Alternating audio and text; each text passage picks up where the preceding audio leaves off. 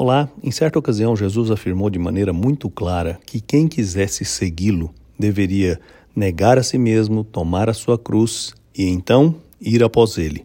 Isso significava evidentemente que segui-lo exigiria uma ruptura absoluta com qualquer outro estilo, objetivo ou desejo desta vida.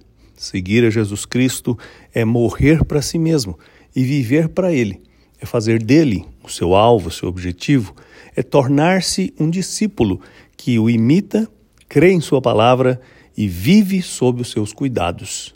O apóstolo Paulo entendeu essa mensagem de maneira muito clara e na carta que escreveu aos Gálatas, no capítulo 2, no versículo 20, ele disse o seguinte: Fui crucificado com Cristo.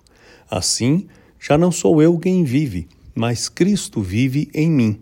Portanto, vivo neste corpo terreno pela fé no Filho de Deus, que me amou e se entregou por mim. É assim que um discípulo de Jesus deve viver, completamente consagrado a Ele, abrindo mão de qualquer outro objetivo que não inclua fazer a vontade do Senhor.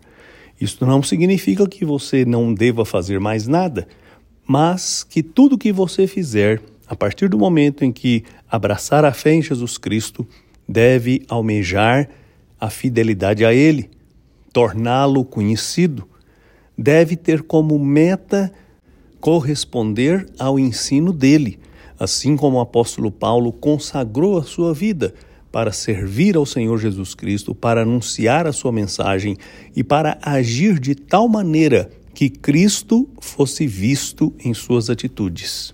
É isto que significa Cristo vivendo em nós. Nossas atitudes, nossas palavras, nossos anseios devem refletir a vontade do Senhor, devem almejar que Ele seja honrado.